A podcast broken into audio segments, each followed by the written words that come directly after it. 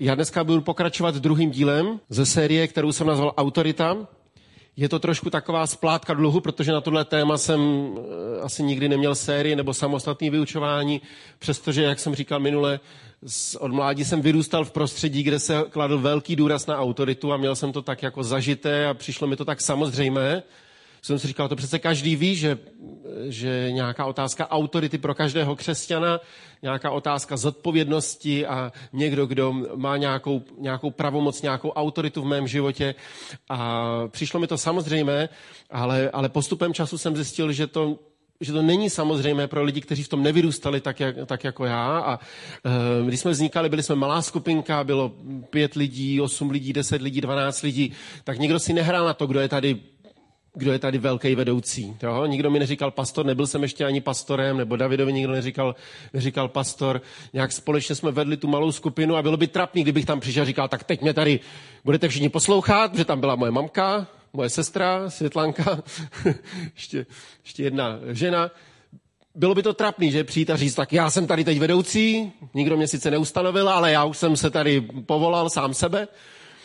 Takže teď mě všichni poslouchejte a uh, a vznikalo to přirozeně a do, do nějaké doby bylo vlastně hrozně příjemný, že jsme nemuseli to moc řešit. Jo? Když je ta skupina taková jako rodina a tak lidi prostě e, řeší nějaké vztahy mezi sebou, tak, e, tak v podstatě to není potřeba. Do nějakého počtu 10, 12, možná až 15 lidí nebylo potřeba řešit otázku nějaký pravomoci a zodpovědnosti a, a, a někde kolem těch mezi 15 a 20 lidmi si pamatuju, jak jsem úplně cítil, jak se začíná napínat ty vztahy a, a museli jsme řešit první věci, kde, kde najednou byla otázka, kdo má jakou zodpovědnost a kdo má jakou pravomoc. A uh, já jsem postupně zjišťoval, že, že to je něco, co, uh, co nemáme přirozeně v sobě a naopak žijeme v době, která je typická tím, že všude kolem nás, tak jak my žijeme v té společnosti, je mimořádná neúcta k autoritám. Má to mnoho důvodů, ale myslím si, že to je fakt, jo, že to je doba, ve které žijeme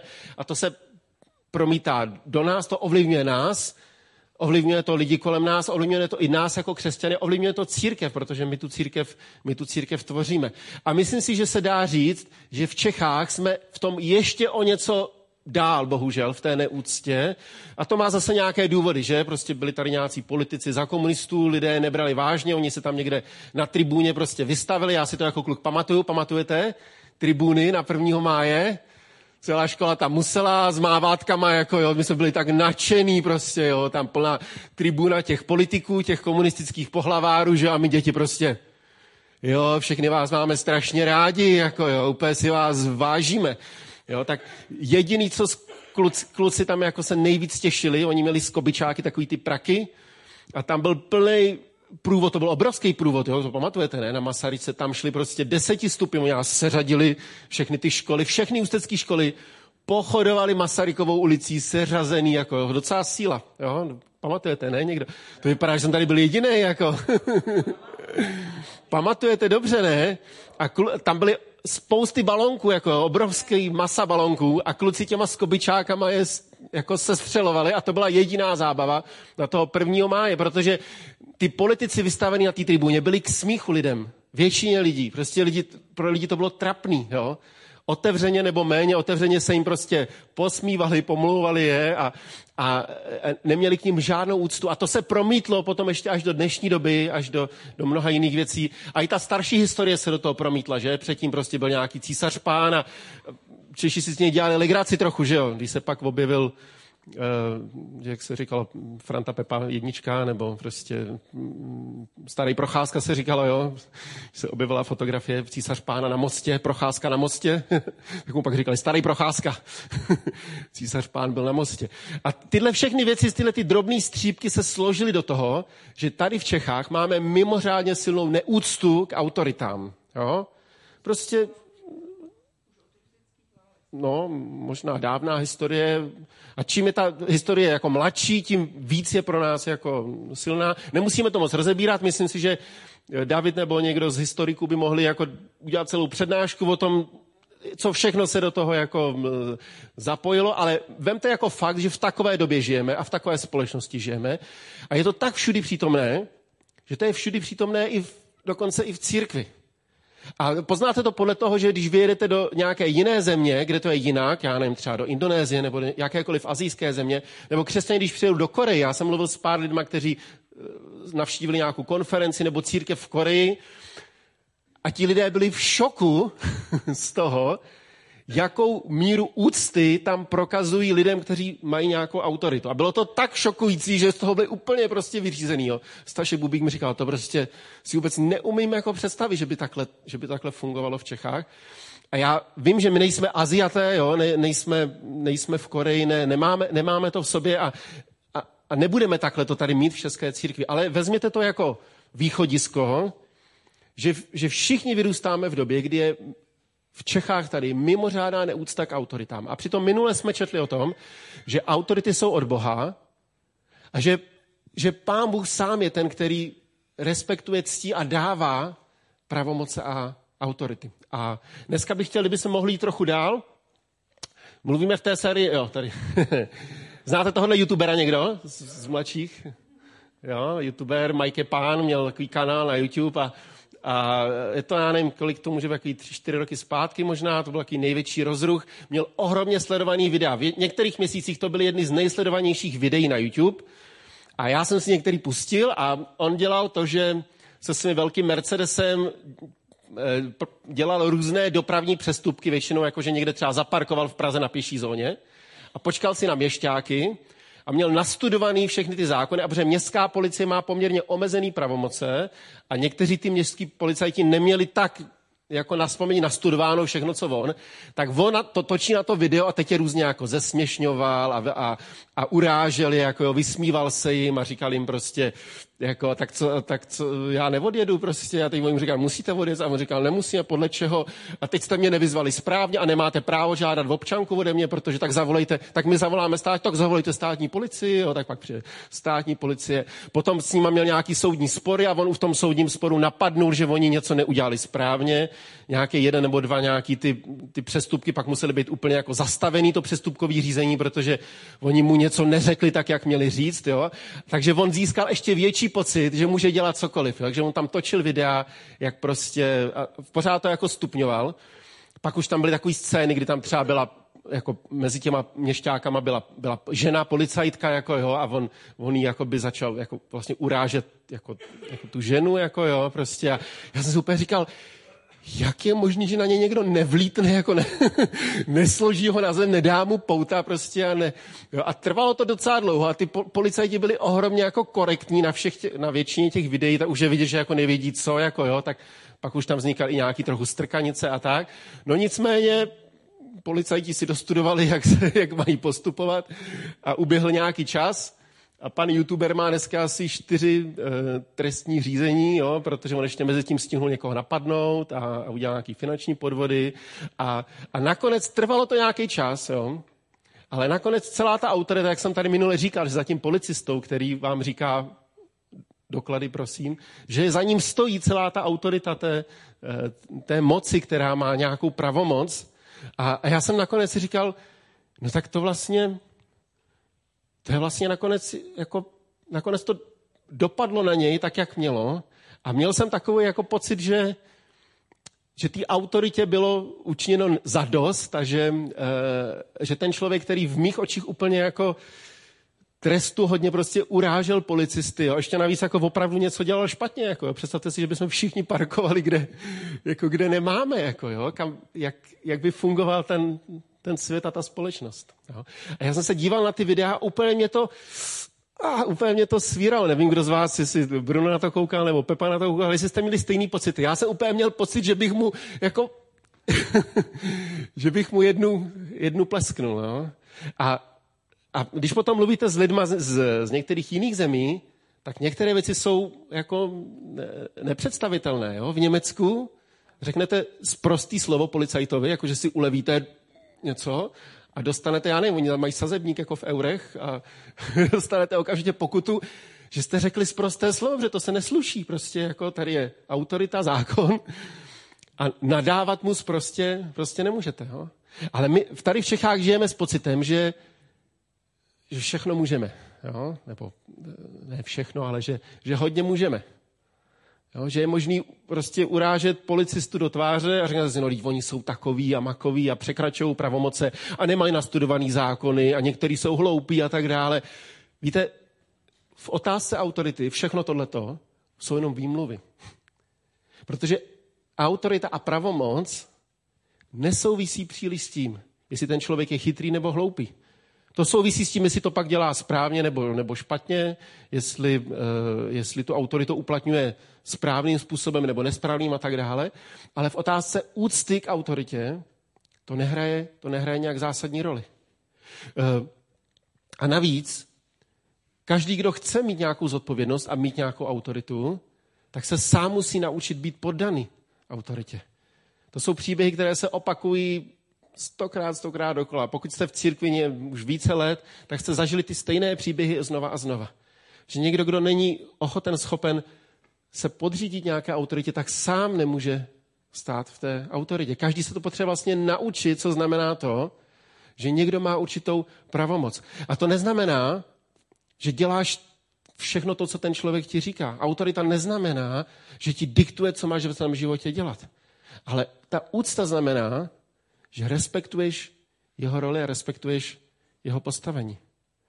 Víte, a to, že, to, že máme mít úctu k druhému člověku, to se dokonce netýká jenom autority, ale máme mít úctu jeden k druhému. Ale u té autority je to dvojnásobně výrazné, protože ty můžeš nesouhlasit a jednat s respektem.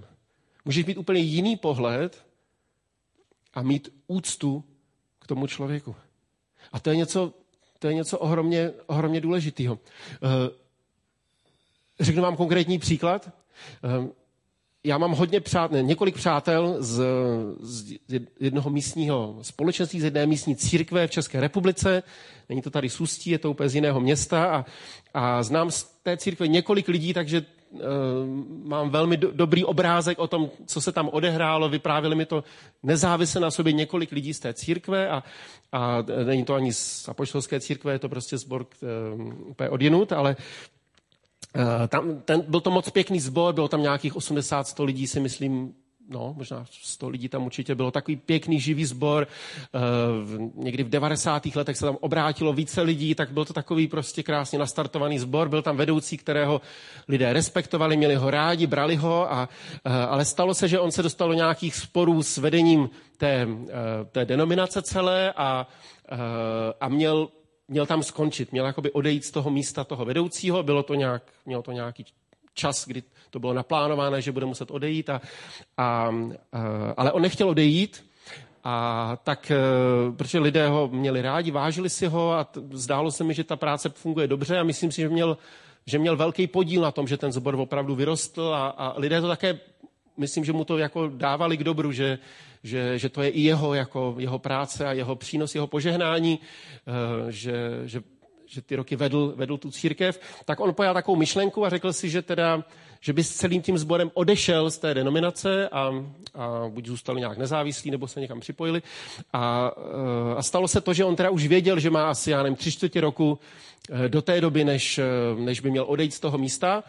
A on udělal takovou z lidského hlediska docela pochopitelnou, logickou, bychom mohli říct věc, to, co by možná napadlo každého. On si tak jako by připravoval půdu a mluvil s těma lidma, říkal, víš, já bych chtěl to udělat takhle a takhle a, a, a, a postupně si jako by chtěl získat e, srdce těch lidí pro tu změnu a, a, a v jeho mysli to bylo tak, že on prostě oznámí církvi, řekne, hele, tak e, oni mě tady nechtějí, ale já zakládám nový sbor a pojďte všichni za mnou. Jo?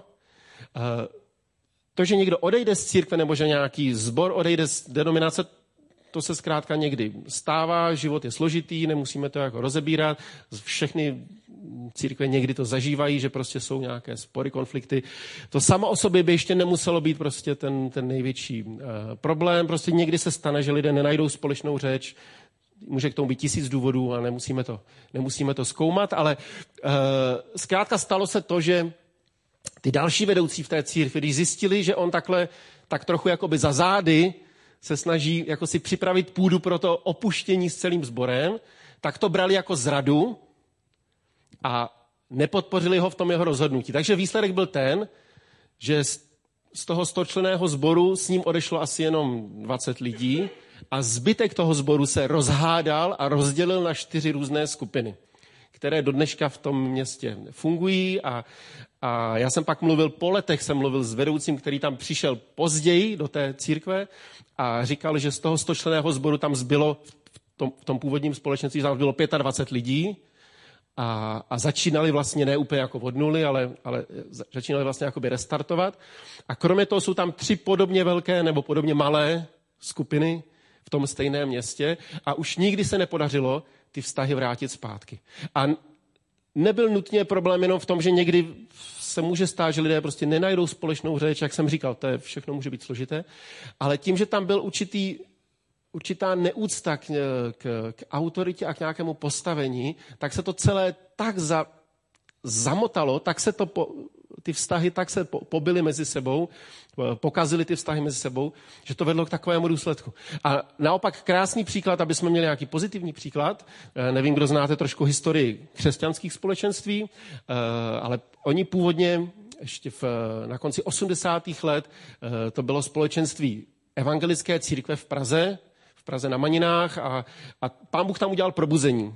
Jo, jak pán Bůh má takový smysl pro humor, tak e, pana faráře Dana Drápala tam komunisti pustili farářovat po mnoha letech zákazu, protože on byl politicky jako nespolehlivý za komunistů, tak ho pustili farářovat do sboru, který byl na zavření, ve kterém bylo prostě 15 starých důchodců.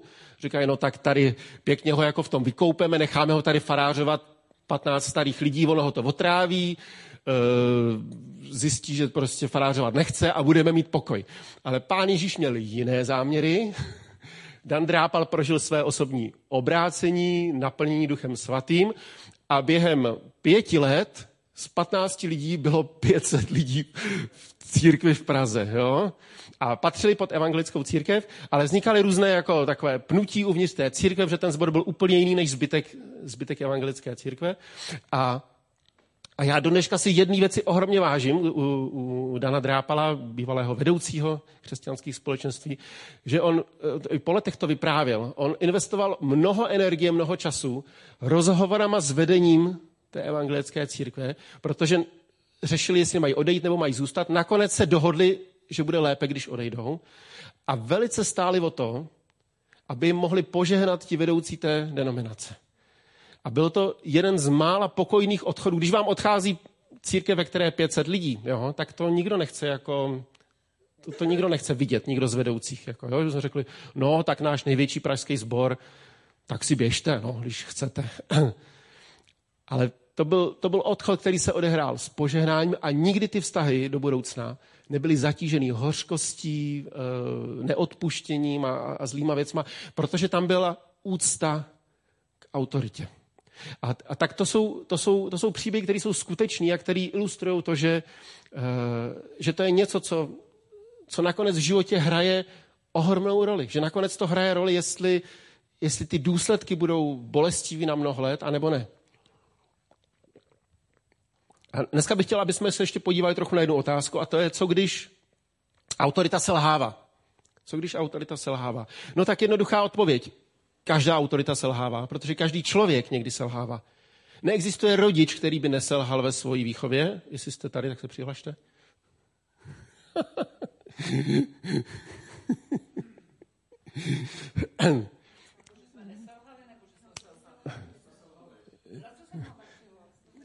jo. Řečnická otázka, na kterou neexistuje dobrá odpověď. ne, já jsem myslel jako Jestli je někdo, kdo neselhal, tak jestli, jestli se má, může přihlásit, ale ne. Uh, ne, kaž, každý rodič, každý učitel, každý vedoucí v církvi, každý vedoucí mládeži, každý vedoucí skupiny, uh, každý člověk má nějaké věci, kterých lituje, nějaké rozhodnutí, kterých lituje. A proto ta otázka není, když vedoucí se. Ta otázka je, jak my se máme zachovat, když se to, když se to stane. A popravdě řečeno, my máme pocit, jak žijeme v té společnosti jak jsem říkal, kde je taková volnost, tak máme pocit, že když potom někdo po nás chce něco, co nám nesedí, tak máme pocit, že, že to je úplně proti jako našemu, našemu myšlení, že to je úplně nepřijatelné. A když se podíváte na první církev, na křesťany nebo na, na učedníky Ježíše a na samotného Ježíše, tak žili v době, kdy čelili, čelili mnohem vážnějším otázkám ohledně autority. Konec konců v nedávné době za komunistů také to bylo ještě v něčem palčivější, protože zkrátka ty autority státu říkali, když budete dělat tohle a tohle, budete kázat, tak my vás zavřeme do vězení například. A křesťané řešili, do jaké míry mohou přijmout to, co ty komunističtí policajti jim vyhrožovali, nebo ti vyšetřovatelé, a do jaké míry mají poslechnout ten boží hlas a, a, a říct podle Bible, Boha se sluší poslouchat více než lidi, protože to, co po mně žádáte, je v rozporu s tím, co ode mě chce Bůh. A to byla ode tenká linie, která nebylo to vždycky snadné to správně rozpoznat, do jaké míry se podřídit. A když se podíváte na Ježíše, tak si uvědomíme, že on čelil podobně těžkým věcem. Jo? Říká třeba na stolici Mojžíšové, to, když jsem jako kluk slyšel z Mojžíšova stolice, tak jsem si vždycky představil. To je... S...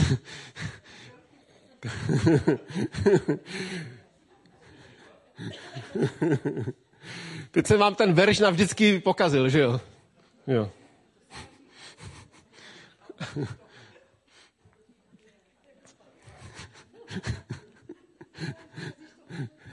ne, nebudu to říkat.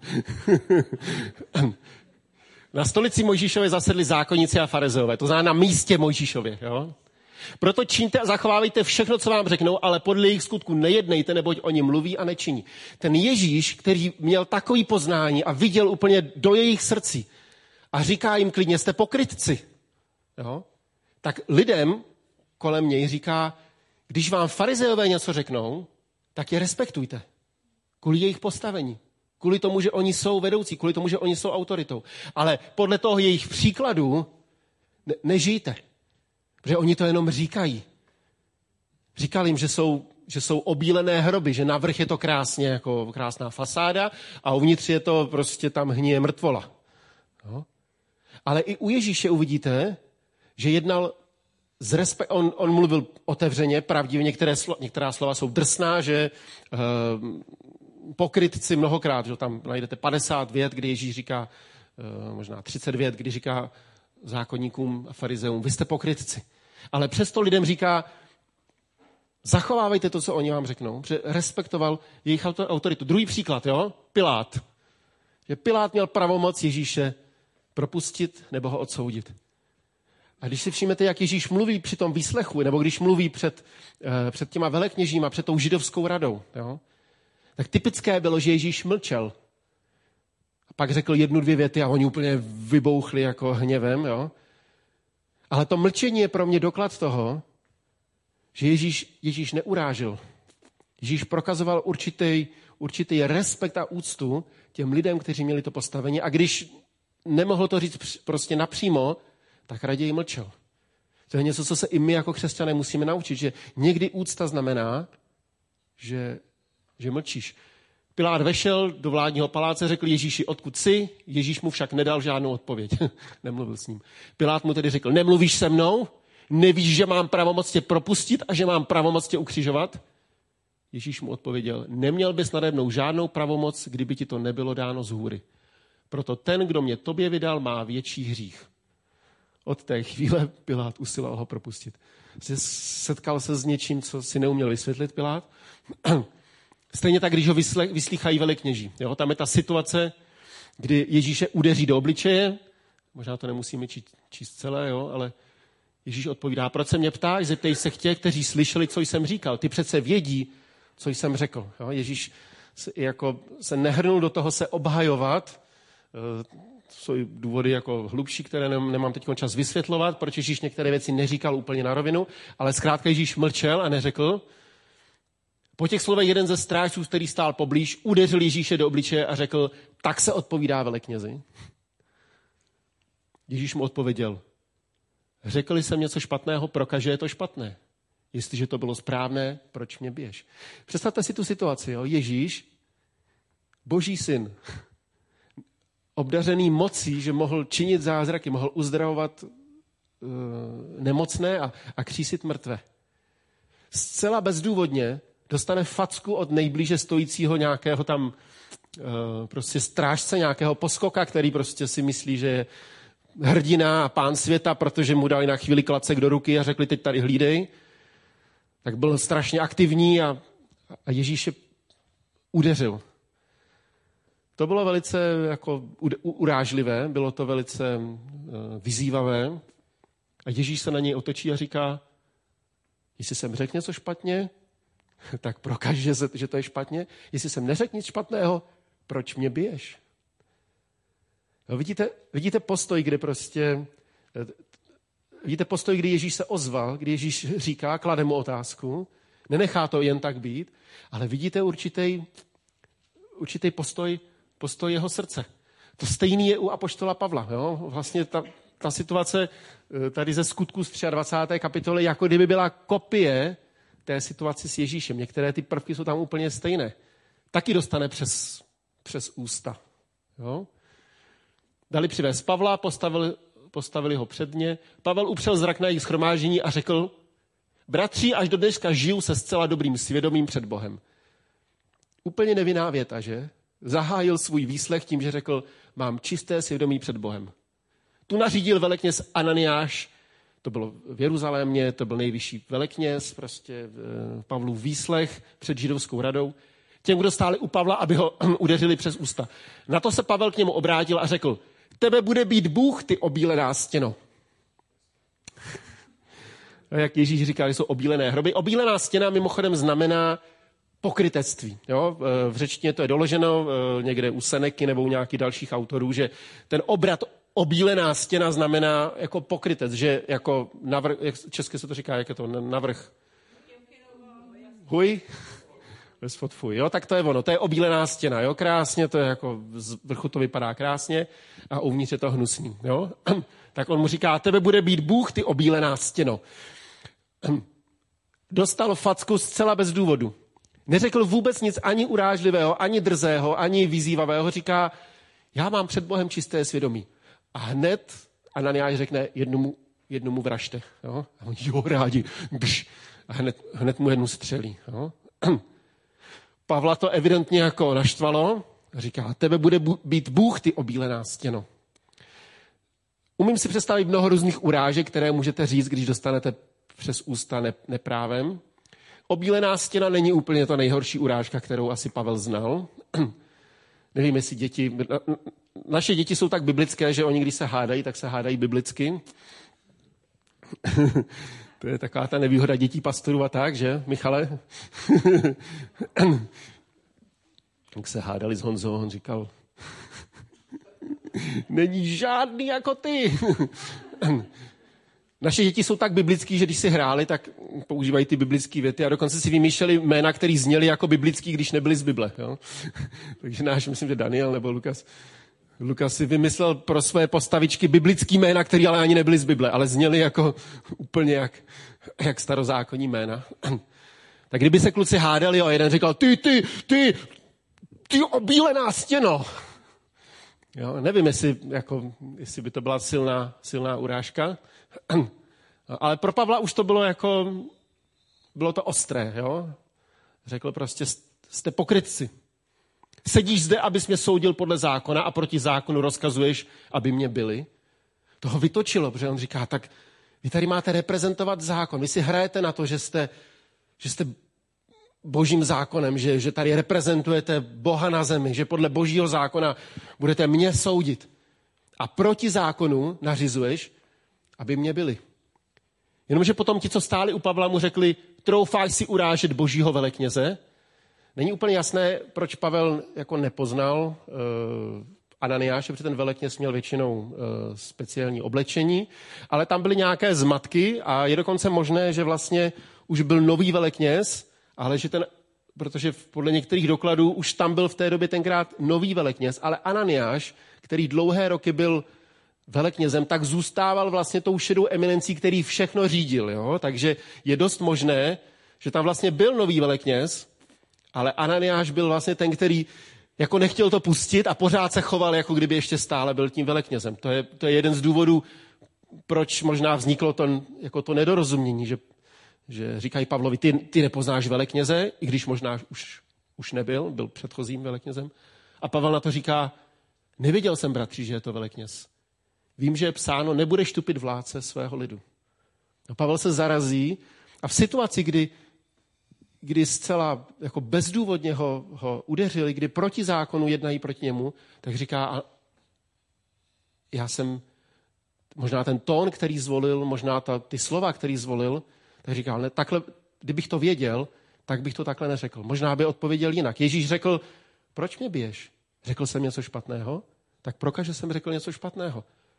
V Pavlovi skypila krev, to je pochopitelné, tak jako asi v každém člověku.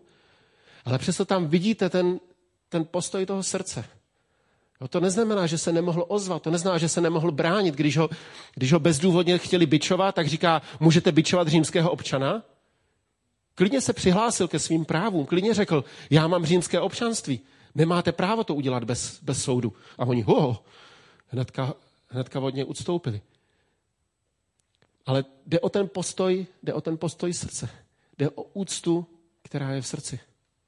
A to je něco, co se může projevit i v, tom nejvyhroč, nej, v té nejvyhrocenější situaci, kdy už lidé jednají zle vůči tobě.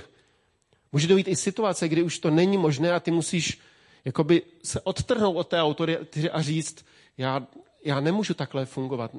Není to možné. Ne, odcházím z toho vztahu nebo z toho místa nebo z toho zaměstnání nebo prostě ne, nadále už tady nebudu. Ale i to můžeš udělat s úctou, s nějakým postojem v srdci.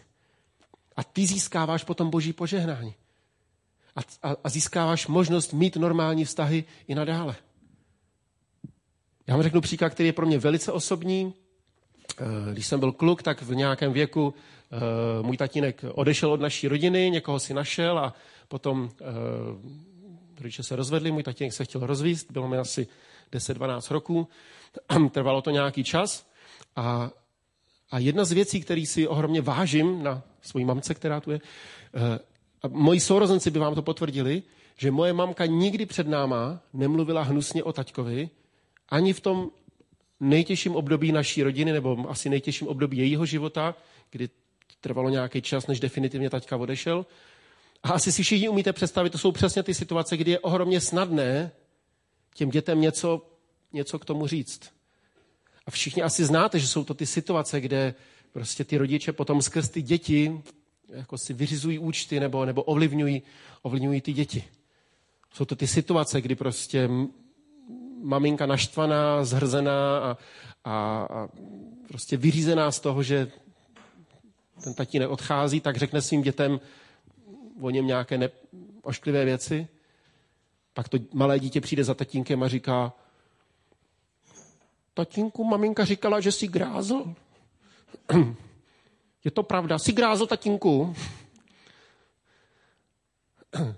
A, a my jsme tohleto nikdy nezažili, a to nám umožnilo se s tím nakonec lépe vypořádat s celou tou situací, která byla hrozná, byla těžká a nebyl způsob, jak to udělat dobře, ale, ale umožnilo nám to zachovat nějaké normální vztahy i s mým taťkou až, až do dneška.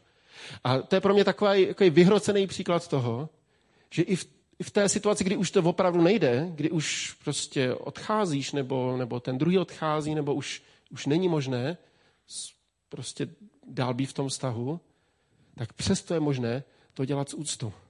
A to je, to je princip autority, o který, o který mluvím. To je něco, jo, co Petr schrnuje touhle jednou větou. Všechny ctěte, sourozence milujte, před Bohem mějte bázeň, k císaři úctu. To je určitý postoj, který on žádal od křesťanů. On říkal, eh, mějte úctu ke všem lidem. To je něco ohromně, to, to má takovou váhu v těch vztazích. Když je tam úcta, tak se dají řešit těžké věci, konflikty, ohromně vážný nedorozumění se dají vyřešit, dokud je tam úcta. Ve chvíli, kdy se ztrácí úcta ze vztahu dvou lidí, tak i malé věci jsou neřešitelné.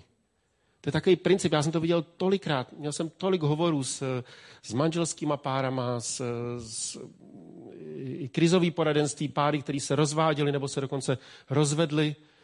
Ve chvíli, kdy se tam ztratila úcta, tak i malé věci najednou byly neřešitelné.